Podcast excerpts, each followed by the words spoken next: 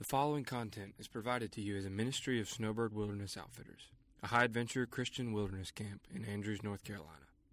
Snowbird Wilderness Outfitters exists to proclaim the gospel of Jesus Christ through the exposition of Scripture and personal relationships in order to equip the church to impact this generation.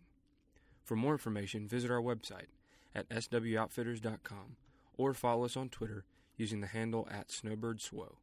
Enjoy the message. Amen. Man, I hope y'all had a good day. It's uh if you got kids back home, then you had a good day. Where was I? It doesn't matter. Amen. that's not that's not that like being an ungrateful parent. You need a break, man. Once in a while, you got to have it, and uh, it's good. So good, man. Makes those plush four-inch foam mattresses so joyous. I know you. Our accommodations here for those of you that are staying on campus. You're welcome. I tell you, man, uh, the board, the board of directors that oversees this ministry always wants me to, when we have adult retreats, give folks updates, and and I'm like, man, Snowbird draws poor people. There know rich people coming to Snowbird going to give us money. They're like, tell them anyway. And uh, but I do like to tell people what's going on. Uh, and uh, uh some of you are here in the fall, and um, you know we've been in like a five-year process of trying to expand our our our ministry numerically. We could we could really grow when it comes to students, but we've just run into infrastructure issues primarily um, like if you talk to any of these military veterans, they'll tell you, like when you go in and establish a forward operating base, you got to figure out where you're going to put wastewater. Like, like how am I going to feed these people, and then what I'm going to do with the food after they're done with it? You know, like that's kind of how. That's like 101 for any kind. So we like, it's been a big thing here, a big ordeal where the town of Andrews, which is real close to here, has agreed to let us tie into their septic, their their city septic or sewer. It was a big project, like going involves going down the right right away, right down the main road, all the way over a mile to town, and and a lot of money, a lot of money, and uh, it's just cool, man. That God's still in control of kings and emperors and governors and state of North Carolina has given us four hundred thousand dollars in grant money to do this, and that's like the the schools in this community call us when they need when they need something. They call us. They're like, hey, we got a kid, we got a family, we got a situation, we got an issue. It's the favor of the Lord, you know.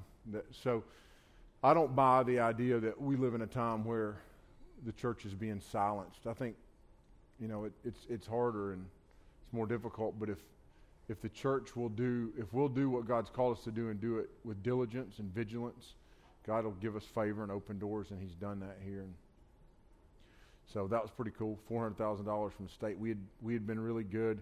We have really good people in the right positions in this ministry that that are, are careful with money and save money. We charge students to come to camp here, but you guys, if you know us, you know our policy is no kid gets turned away. So we give away a lot of scholarships each year for kids to be able to come. And um, but the Lord's put good stewards in charge. For a long time, me and my father-in-law were in charge and we're not good stewards. Um, I don't like I don't I don't spend money I don't have. I'm just like, you know, shiny stuff is appealing and get sidetracked, you know, like so people stay on point, you know, stay on task, and so we we're able to spend several years saving money. And anyway, it's it's it's close to a million dollar project, and the funding's in place, and so that's just a huge blessing. So that project is underway, and uh, what that'll enable us to do is just grow. It'll help us grow. And growth means more teenagers hear the gospel, more teenagers tell us their story of abuse, more teenagers tell us their story of, of uh, early addiction, uh, more teenagers meet Jesus, are saved, and called to the mission field. More young people understand a clear picture of the fatherhood of God because they have such a distorted view so if we if, if it's good to have 11,000 teenagers come through here in a year, we think it's better to have 22,000 teenagers come through here in a year. So that's that's what we're shooting for. We got to expand. So the next thing on the list will be this building that we're in. you can imagine. I mean, there's about 100, 120 people in this building right now. You imagine, or probably more like 100 right now. So you can imagine slamming about trying to get 500 people in here plus 150 staff. You just we can't do it. So we end up having to be creative. So like this summer, we're having to separate groups. So we have the main worship service going on here and a, and a second service going on. We'll convert the dining hall into a seating area, pull tables up, convert it. So like like one session we'll have middle schoolers down there. Another session we'll pull the guys down there. Another session we'll pull high school seniors down there.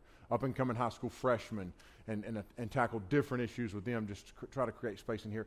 So we have, uh, we've, we've got a firm, an architect that has designed a building that'll seat about a thousand people, give or take, about a thousand people, and will meet our needs for a long, long time.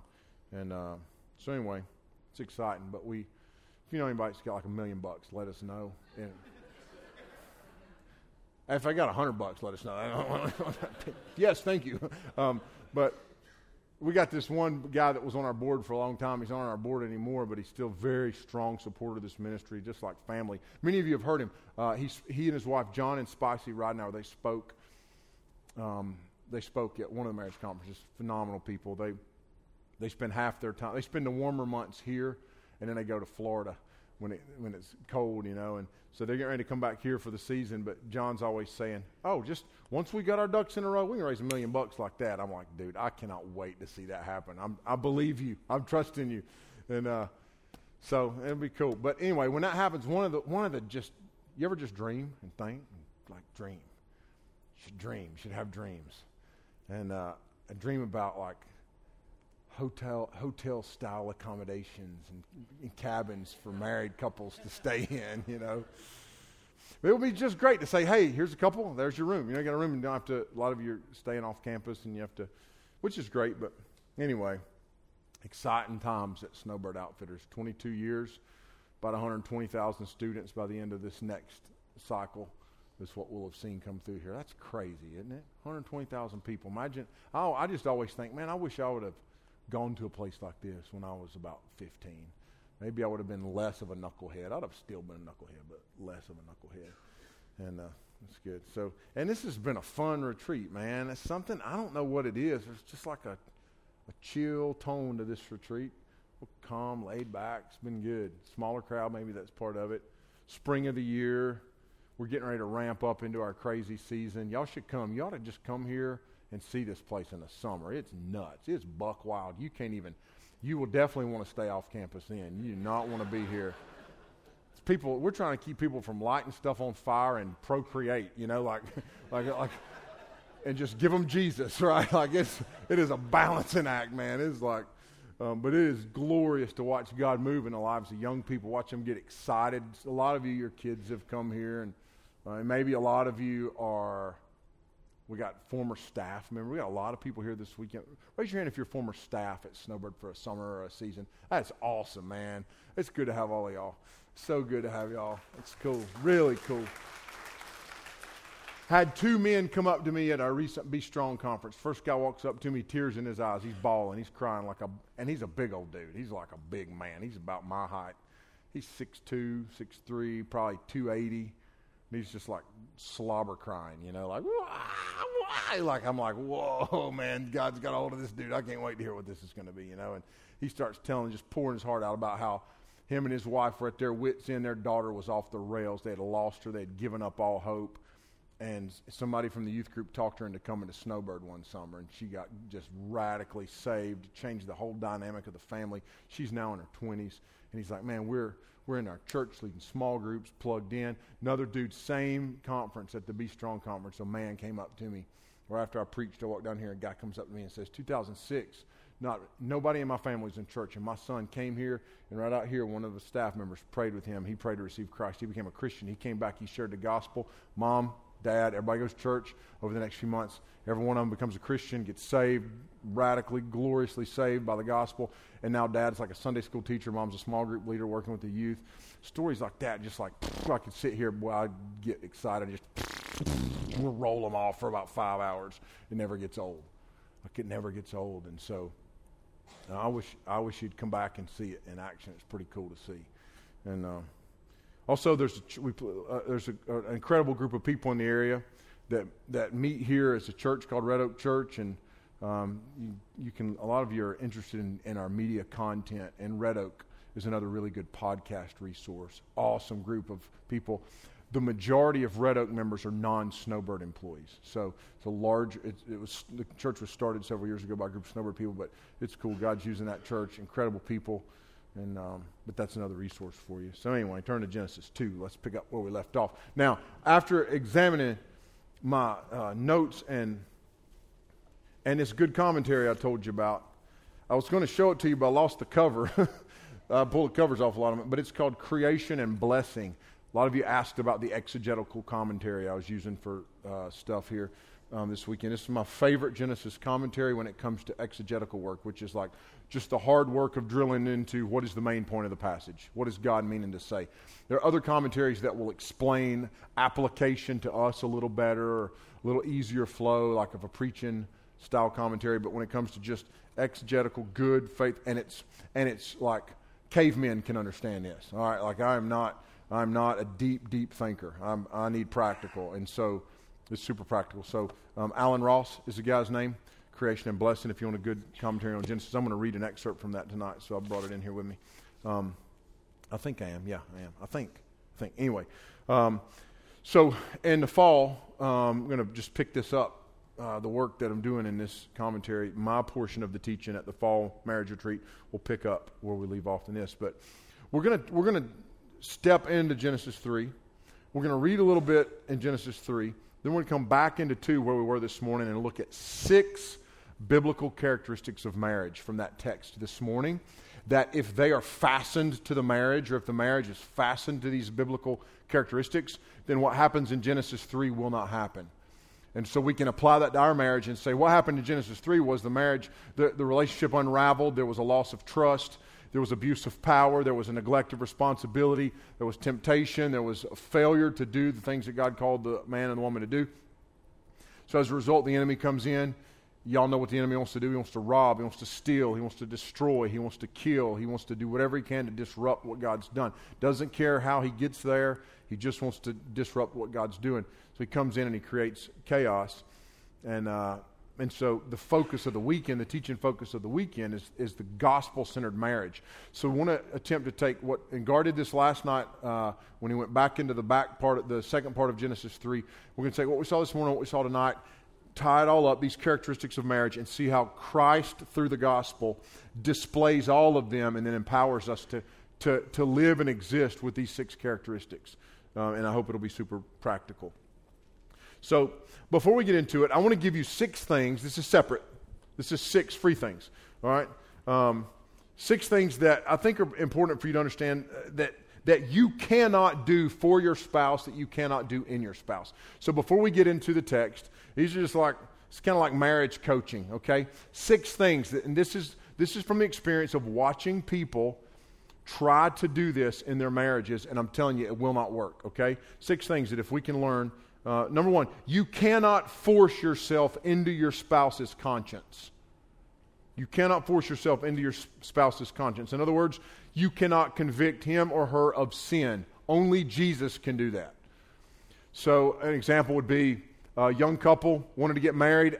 Uh, I, was in, I was doing a premarital counseling. I said, You're not ready to get married. I will not marry you.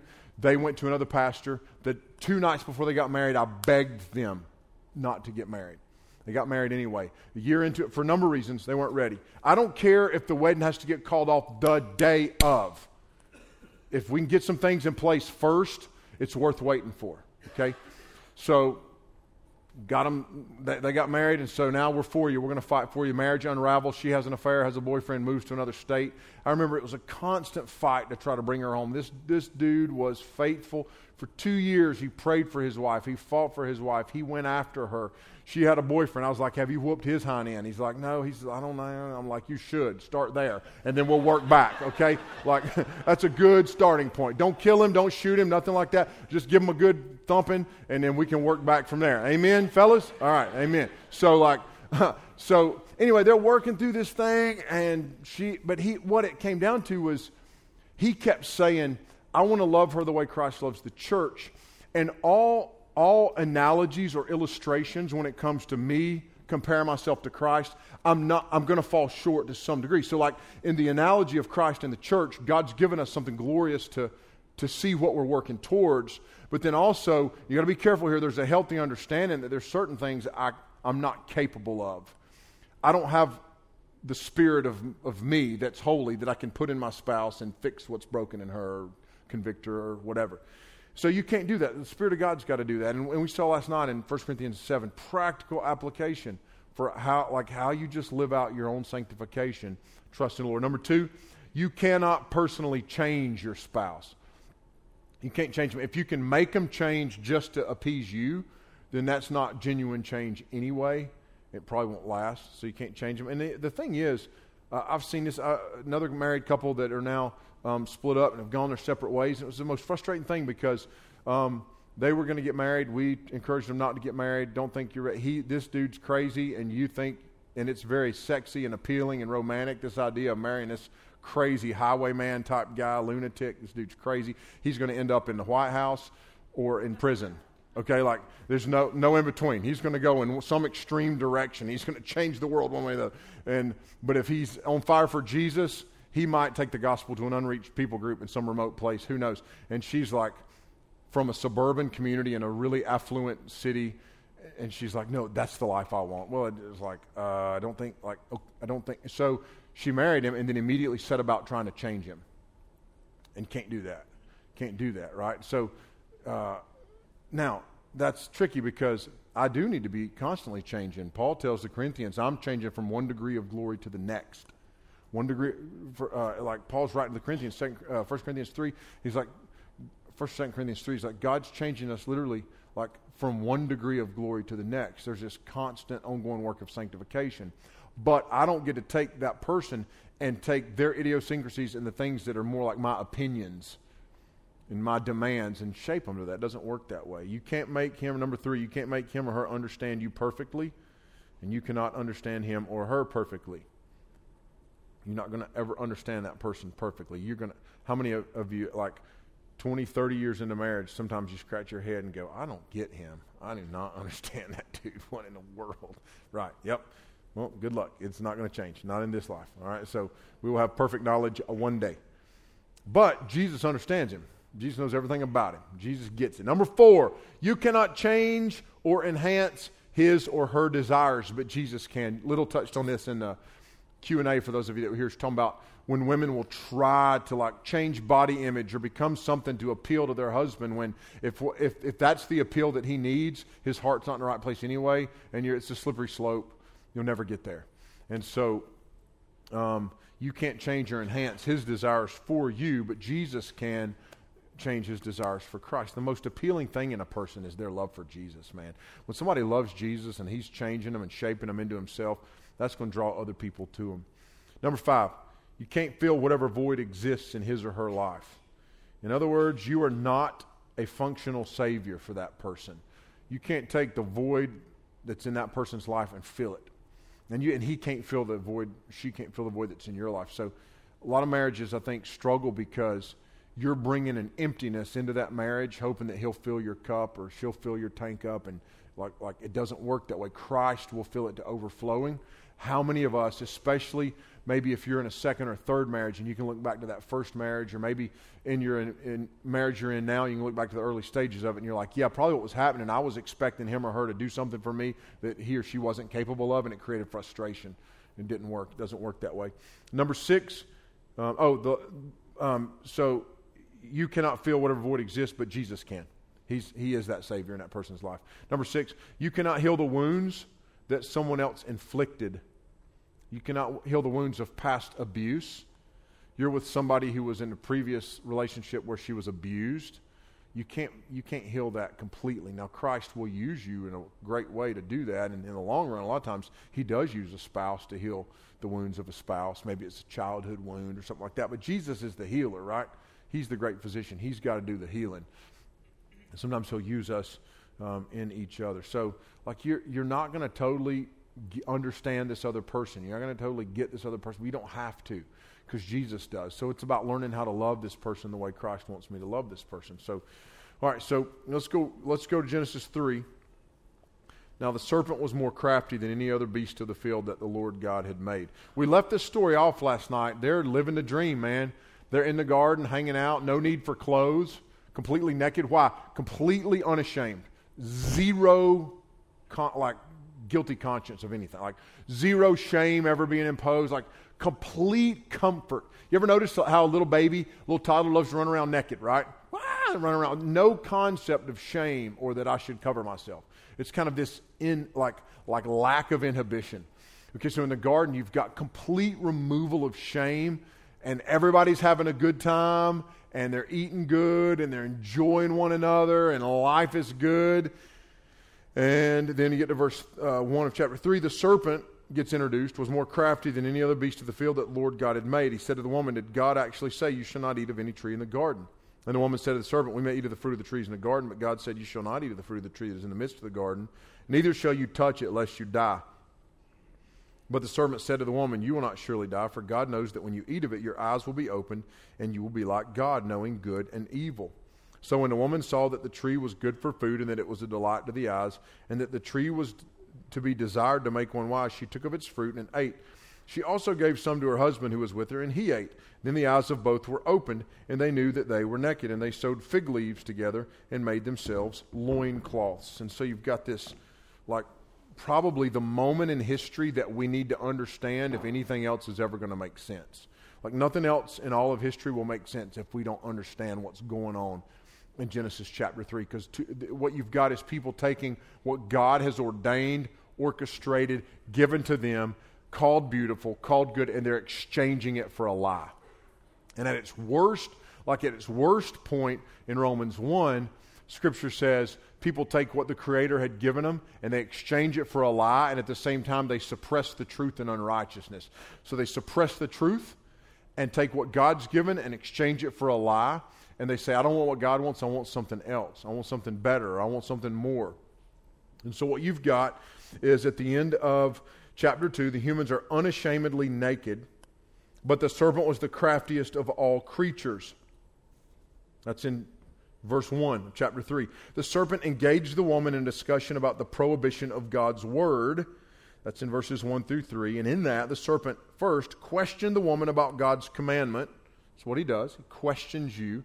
It's just why it's critical that you grow in your authoritative understanding of Scripture. Not that you'll ever have authority over the Word of God, but that you have an understanding of the authority and sufficiency of God's Word, that that is the authority in your life that overrules and overrides every other authority. The, the authority of God's Word is greater than the authority of your emotion, your will, your understanding, your comprehension, your conscience, your uh, interpretation. Like the, the authority of God's Word borrows from no man our authority always borrows from something else. So, my authority, whatever authority I have in my life, borrows from the laws of man, the laws of God, somehow my created existence, but it's never it's never an innate authority. I'm not born with a natural authority. Okay? The Word of God has authority, and so what Satan does is he questions that authority to the woman. The woman explains what God had said, but in the process, she makes several significant changes. Bethany mentioned this in one of her answers in the, um, the Q&A today. Here, here's what she, she, does in changing them. Uh, first, in verses 2 and the first part of 3, she disparages the privileges that God had given. Listen to this. The woman said to the serpent, We may eat of the fruit of the trees in the garden, but God said, You shall not eat of the fruit of the tree that is in the midst of the garden. So she's sort of disparaging God. Yeah, I mean, we got this, but wouldn't it be nice if we had this other thing? Number two, she adds to the prohibition in verse 3. She says, God said, You shall not eat the fruit of the tree that is in the midst of the garden, neither shall you touch it. She adds to the prohibition. And then number three, she minimizes the penalty for disobedience. Now listen to this. This is very subtle, and you kind of got to get into the languages to see this. Okay, she says, Neither shall you touch it, lest you die. Okay? Listen to what God had said. Back over in, I'm using a different Bible now. 17. Okay, thanks. But the tree of the knowledge of good and evil you shall not eat, for in the day that you eat of it, you shall surely die. God makes a, uh, an authoritative declaration and a command. And if you could peel the, la- the language back a little bit, she's sort of going, I don't know, something about we'll die, lest, lest we die, whatever. That, that's sort of the attitude that she's got. So you've got this sort of cynicism towards the authority of God, and you, and you see that coming through. So she disparages the privileges God's given to her, she adds to the prohibition of God's word, and then she minimizes the penalty for disobedience. The serpent denies then the penalty for sin in verses 4 and 5, raising doubts about the integrity of God in giving of the commandment. First, in verse 4, he boldly denies the word of God. And then in verse 5, he casts doubt on the integrity of God. Did God really say to you? You'd really think that God, here, here's the problem God's lying to you. We don't, you can't really trust God. God's, you know, it's just the Wizard of Oz, the guy behind the curtain. You know, like, don't, you can't trust that. And so then you get down to verse 6. And when the woman concentrated on the forbidden tree with it, with its appeal to her senses, she disobeyed the Lord and ate from the tree and then gave it to her husband to eat. In verse 6. Now listen to this. in verse 6, the appeal of the forbidden fruit to the senses was sufficient to draw the woman into sin. How so? Number one, it was practical. It's good for food. It wasn't poisonous. Let's say it's poisonous. She's convulsing and on her knees. Like, no, apparently it was really good for food. Like, oh, this tastes really, it's like a pizza tree. You know, like, this is great. like, you know, think of your favorite fruit. And I don't know what the fruit was. Think of your favorite fruit. It's good fruit. Some fruit's nasty. Some fruit I don't like. Some people don't like texture. Any texture eaters? Some people are like, like dry heaving over texture. I'm like, hmm, texture, eat sandpaper, eat snot. I don't care. Like, like if it's put a little salt and pepper and deep fry it, we can roll with it, right? Uh, we're talking texture. Sorry. Scratch that last comment. But like, take your favorite fruit. Like tonight, had that cheesecake. Whoo, that was glorious. Strawberry sliced up. They were perfectly ripened. I'm sure the blueberry was just as good. Delicious, right? So take that fruit, eat that fruit. So she recognizes the pleasure that it's going to provide. There's, an, there's, there's a practical pleasure. It's good for food. In the base existence of a human, there's a need to survive, and that survival instinct is I got to eat and if I can eat something that tastes good, that's better than eating something that tastes bad. And so it's practical. It's good, it's good for food. Um, number two, um, it was sufficient to draw the woman in aesthetically. It was pleasing to look at. Something, there, there, was a lot of there was a lot that was appealing to the eyes and then number three it was spiritual it was this idea that it's going to make her wise she's going to have some kind of wisdom god's going to give her this wisdom that comes from eating this fruit or or she's going to sort of leapfrog over the wisdom God's given her and have added wisdom as a result of eating this fruit. And the aftermath in verse 7 is that the man and the woman suffer the consequences of their disobedience, and that is namely, like, their knowledge of sin. And so, what God ends up having to do, and we're going to cover this in the fall, but God has to remove them from the garden so they don't live forever in this eternal existence. And uh, can you imagine living in a fallen state? Like, like, as much as I dread dying, it's going to be awesome to live with no pain, no sin, no temptation, no broken marriages, no addiction. Nobody, like when the scripture says nobody's going to cry in heaven. It's going to be amazing, right? If you live to a ripe old age, it, it's, it's always really cool to see an older person that's like ready to go. You know, like, yeah, I want to go see some folks and, and see Jesus and talk to him like face to face and have this new restored perfect knowledge. It's going to be awesome. God's preparing us for something eternal, and marriage works towards that. And so, God takes them out of the garden so they don't live forever in this fallen state. Um, and so, if we, if we, now, what I want to do, if we can take the, the, like, what we saw this morning in chapter 2 and say, okay, here's what God laid out for them, and the wheels came off within one chapter. What went wrong? And it's these six characteristics that we need to work towards. If we can work towards these six characteristics in biblical marriage, going back in verses 15 through 22 of chapter 2. So if we go back to chapter 2, verse 15, we work through verse 22.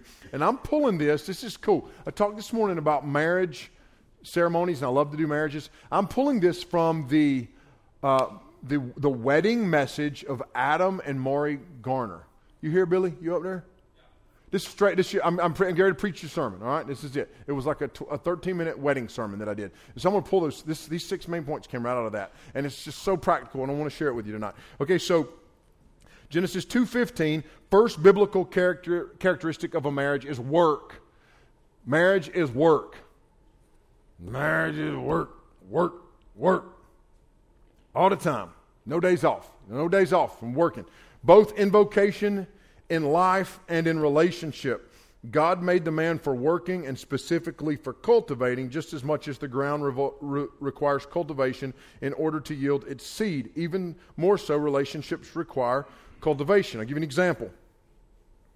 When I was growing up, um, I grew up on the Pigeon River, not far from here. I grew up right on the Pigeon River, and right behind my house was uh, Sammy Joe Henson and and David Henson. They're brothers, and they're tomato farmers. That's what they did for a living. They're full time tomato farmers.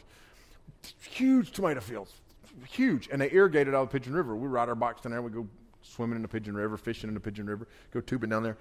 And I remember, I remember one year. This would have been in the late '80s. There was a drought, and it absolutely mid to late '80s. I don't remember the year now, but man, it it devastated those guys. It was like two years, two summers back to back that their their tomato crop got wiped out.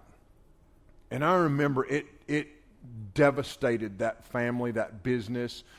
Guys were having to, those guys were having to go get jobs at the mill. We had a paper mill in Canton, there in Canton, North Carolina. You go get jobs at the mill. It was a big deal. All right, so um, when me and Lil got married, she's got a green thumb, and I, I grew up with, in a house where there was a garden, and I hated working in the garden. I didn't want to work in the garden when I was a little kid. I was so it was so glorious. By the time I was about middle school, my mama and daddy quit having a garden, and that was great. I didn't want to string no beans, you know. I snap people like, hey, I gotta go out and work in my garden. Not me. I got this thing called Ingles right down there. You can buy canned green beans, dirt cheap. They don't taste the same. They go into my belly and they do all I need them to do. I ain't trying to snap no beans all evening every day. Now some of you love it. And it's awesome. Lil loves it. Snapping beans, shucking corn. I'm like, Ingles. All right, so I remember I got married. Lil's like, I'm going to grow me some plants. So she's out there. She's putting stuff out. She's making stuff grow. Put some tomatoes out. Every, boy, I love it. First thing is fried green tomatoes. Them things get green and plump and firm. Start pulling them, slicing them up, fried green tomatoes. Amen. Can I get a witness? Any Baptist folks in the building? All right, that's good. All right, the rest of you, you know what I'm talking about. You got to try it. Okay, then they turn more ripe and they get plump and juicy. Then it's time for BLTs or straight up tomato sandwiches, right? Praise the Lord.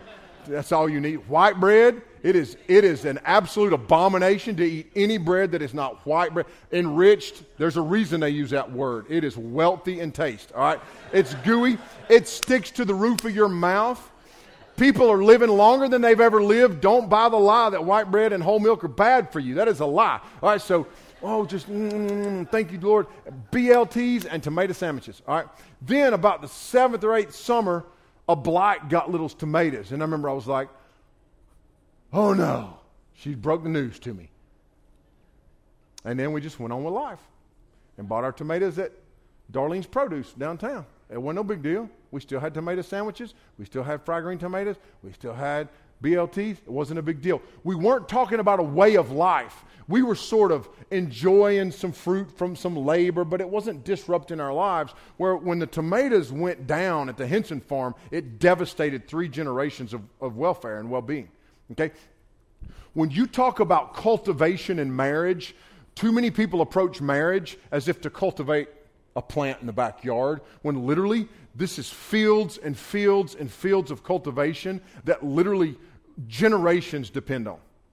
Like the legacy of your marriage requires work and cultivation. It, we're not playing at this. We're not playing house, right? This is this is hard work. So a lot of cultivation. So he says in Genesis two fifteen, you got to work in the garden. You got to work. Number two, protection. And we worked through all these briefly this morning, um, but we didn't elaborate on them. Number two, protection. The idea of protecting one another's needs is more spiritual focused than physical. So Physically, yes. Spiritually, more so. Protecting one another spiritually.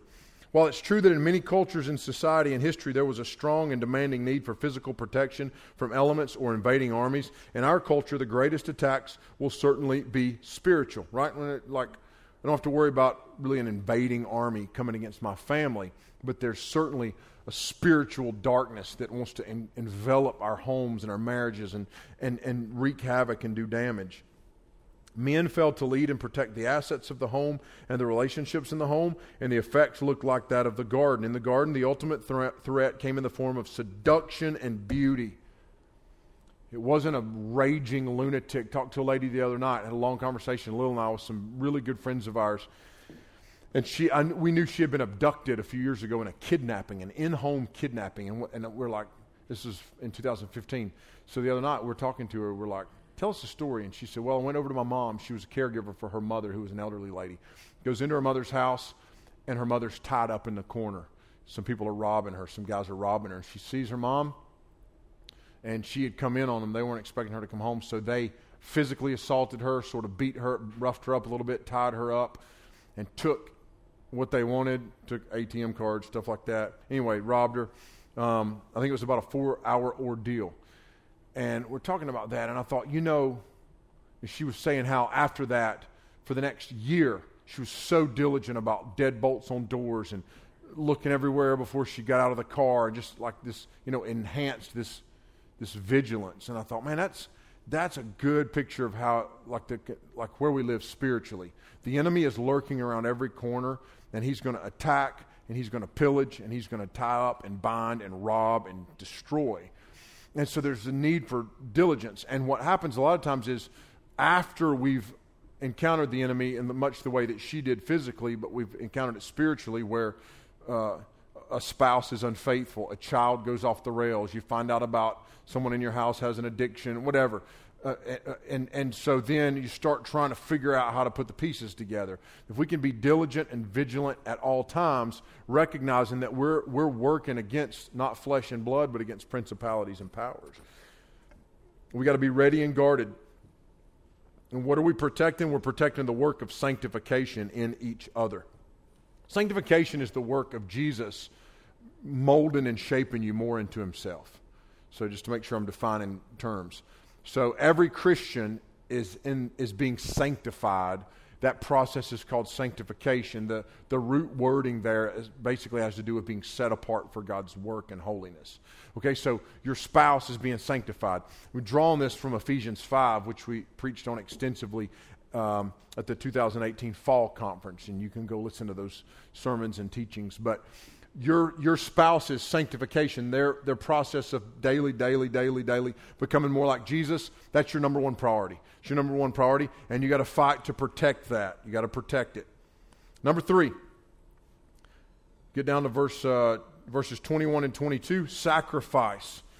Characteristic of biblical marriage, sacrifice. Look in verse 21 and 22. So the Lord God caused a deep sleep to fall on the man and while he slept, he took one of his ribs and closed up its place with flesh. And the rib that the Lord God had taken from the man, he made into a woman and brought her to the man.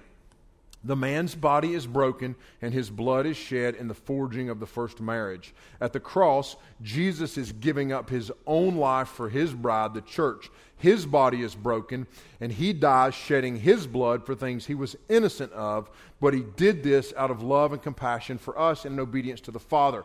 Adam is asleep. God opens his body up, and, and, and Adam's self sacrifice is a part of the forging of the first marriage. So, the, literally, the shedding of the man's blood will foreshadow the work that Jesus will do. And so, biblical characteristic of marriage is sacrifice that points us and reminds us of the sacrifice of Jesus. Number four, Grace. Fourth characteristic of biblical marriage is grace. The grace we are to extend to each other is seen most clearly in the way Jesus gives us grace. At the cross of Christ, God makes a way for us to receive forgiveness and peace rather than bitterness and resentment. All of our past sins, all of our present sins, and all of our future sins laid on Christ, and in return, we get love and forgiveness. If we can love each other that way, it's so free and. Uh, I don't think you can emphasize enough how critical it is that we're trying to remove shame and guilt from one another rather than heap it up on one another. And what happens in a lot of marriages is a strike. I got to hurt her worse. Maybe not physically. Maybe not physically. Never, ever have struck my wife physically. Um, never even lifted a pinky, you know. Except this one time we were wrestling and, uh, and I thought it was my brother behind me, and we're just piling on each other, and everybody's piling on. We're wrestling, pillow fighting. And I reached back there. I was going to grab my 260 pound brother, and I hooked Lil right under the thigh. And, wow, like this. And I threw her about three flips across the room. It was awesome. But she was like, oh my gosh, what are you doing? I was like, I'm so sorry. Then we're laughing. We couldn't stop. But anyway, like, but I'm talking about strike with your words, strike with no words. I saw this a lot in my house where the husband just goes, shuts down. To this day, I'll talk to my mama. She'll be like, oh man, the silent treatment was hard. Hard. Just days on end. I can remember as a teenager several times where there would be like two or three straight days where not a word would be spoken. And then things would sort of sort themselves out, and then we're like, okay, and it would kind of get back to normal. And I never, I never thought anything about that until my, my own mother years later. I was like, tell me, tell me, because her marriage didn't last. And I'm like, tell me, help me know, help me, you know, like be a better husband. And so we had long conversations not long after I got married. And one of the things I remember her saying is just like communicate, just talk and communicate and be clear. And so, in doing that, heap and extend grace. So I'm communicating grace and forgiveness, and I'm long suffering. And man, it can be so powerful when you feel the alleviation of your own guilt from this spouse, you know. Think about, you know, the one of the things the scripture teaches is that Jesus takes our sin that we've committed. So your sin, he takes that sin and he puts it under his blood. I don't care if you murdered somebody, I don't care if you or, you know, if you sold dope, drugs, crack, cocaine, meth, whatever. I don't care if you are, a, are used to be a wife beater. Jesus will transform and put that under the blood. Like there's not a sin that's greater than the power of the gospel. Okay?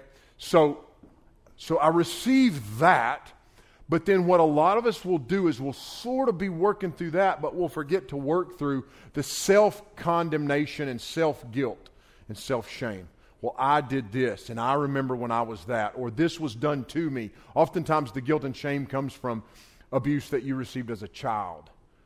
Oftentimes it comes from things that you've done you can't forgive yourself for. And the gospel, the Bible teaches us the gospel of Jesus removes that shame and guilt too. When Jesus was dying, he wasn't just dying for the sin you and I would commit. He was dying to free us from the guilt and shame associated with that sin as well as other people's sin, like to set us free and say you have a new identity, you have a new home, you have citizenship in a kingdom that's greater than this kingdom, and so you're going to be fine. And so the way that we flesh that out is extending grace to one another. Grace upon grace upon grace. So I extend grace to my spouse. Now, Rob did a good job this morning saying, like, if, if you got a problem, this would primarily go for the men. But if you're a dude that, like, you've gone down that path, couple things you need to understand. If you like, you may need some counseling. You may need some good pastoral counseling, some good marriage counseling. I ain't talking about no crackerjack box counseling. Like, we'll help you get some stuff. All right, some people that can help you start to unpack that and work through that. The other thing is, you may have done damage that in your mind you've put it in the past and moved on, but maybe your spouse is still trying to work through that. Maybe she's not quite ready to move on. So you might need to work through that and might need some counseling, might need some help. And so we want to learn how to extend grace to one another because the gospel says that Jesus is, is like extending grace to us. That's what he's doing at the cross. Number five, fifth biblical characteristic of marriage is abandonment. Abandonment. In a marriage relationship, there is an abandonment of all other relationships. We are forsaking all others. We leave our families to start a new one, thus expanding the families we came from. We leave all other loves to devote our lives to this one love that grows from the love of Jesus. So, like, there are certain things that are reserved and preserved for an exclusive relationship between husband and wife. Like, there's, there are things other than just sexual things, there are emotional things, um, verbal things that are to be reserved for that one relationship. And so it's, it is a relationship of abandonment. I've abandoned all other relationships, including my mama. Some, sometimes that's a problem. Like, need to move away from your one of y'all's mama, like you know, to another state or something. Well, I'm so thankful when me and Lil got married, we lived about five hours from my mama and seven hours from her mama. That was good for us. For three or four years, it was like that. It was good for us. And I'm not saying you have to do that. That's not like a rule. But I'm saying there is a very clear severing of ties and a breaking away um, to start a new family. So there's abandonment in the in that sense, and an abandonment of all the relationships. And last, number six. Uh, sixth characteristic of biblical marriage is submission. The man is to submit to Christ, the woman is to submit to the man. And here's the key to submission sanctification. When both the husband and wife are carrying out their biblical roles and responsibilities in the marriage, God is glorified, and the two are becoming more and more like Jesus in the process. So, as each of you are submitting to Christ, submission will be very biblical and healthy and beautiful. We've often described it here as it won't look like submission. It's not abusive, it's not controlling.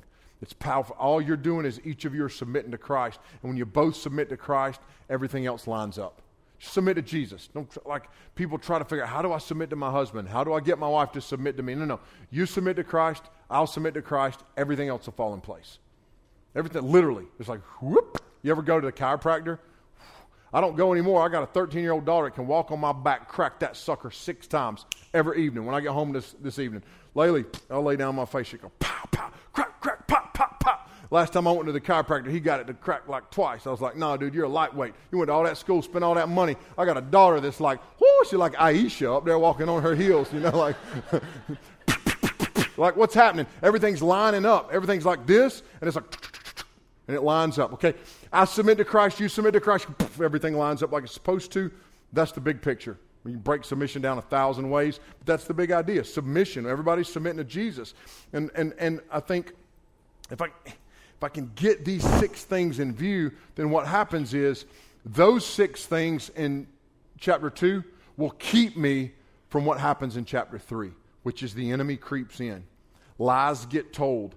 I start to believe those lies. I start to suppress the truth and unrighteousness. And then the unraveling begins, which leads to accusation, shifting of blame, bitterness and resentment, holding of grudges, blaming of God, fleeing from my own intimacy with the Lord, covering my own sin. All the compounded issues of Genesis 3 would have not happened if those six characteristics of that first biblical marriage would have been intact. So it gives us something to work towards. And, and what's our ultimate example of all these things? Every single one of these things is personified, exemplified, and exalted in the carrying out of the gospel. So when I study Ephesians 5 and look at how Christ loved the church, and I study Matthew, Mark, Luke, and John, boom, boom, boom, boom, study through the gospels and just watch what Jesus did, how he loved his people, how he, how he fulfilled and carried out the will of the Father. That's my example of what it is to be a godly man, a godly woman in marriage, to love like Christ loves. Amen? So I'm going to pray. You respond however you want to. We're not going to do like a, a, an invitation or anything like that. We'll say this if you don't have a relationship with Jesus, maybe you're here, maybe your wife or husband dragged you here, or maybe you just said, let's try it and we'll see what this is like. And you're right now, you're thinking, oh my goodness, what in the world if we come into your head might be spinning. But if you don't have a relationship with Jesus, none of this is going to make sense and you're going to have issues with it working. So it starts with surrendering to Christ as your Lord and Savior calling on the name of the Lord to be saved and receiving the gospel. And so, uh, any number of us would be glad to talk with you about that after the service. But we're going to close by singing um, some songs of worship tonight and worship together as husbands, wives, friends, brothers, sisters. And uh, so I'll pray for us, and then we'll sing, Lord, we lift your name on high, we exalt it as a name that is above every other name, exalt it as the name that at which every knee will bow and every tongue will confess that you're Lord. Pray that our marriages would reflect that. And pray that we'd love you well, love one another well.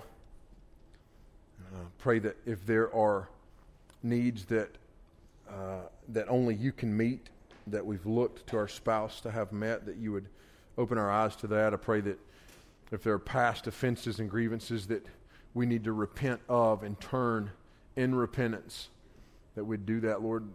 These guys have heard a lot over the last 24 hours, and but that Q and A today was so weighty and heavy, and the content was so confrontational in a good way. You know, most of us have got things we need to sort out and work through, and um, God. But tonight, I pray we'd just see the beauty of marriage as you've laid it out for us, and we'd see what we have as an opportunity to strive towards and work towards. Please help us, Lord to be the husbands and wives you want us to be. And uh, we give you glory for everything that goes on. I pray that, that others would benefit from our obedience in that area. And right now we worship you by singing to you and responding to your word that way because you're worthy of it. In Jesus' name, amen.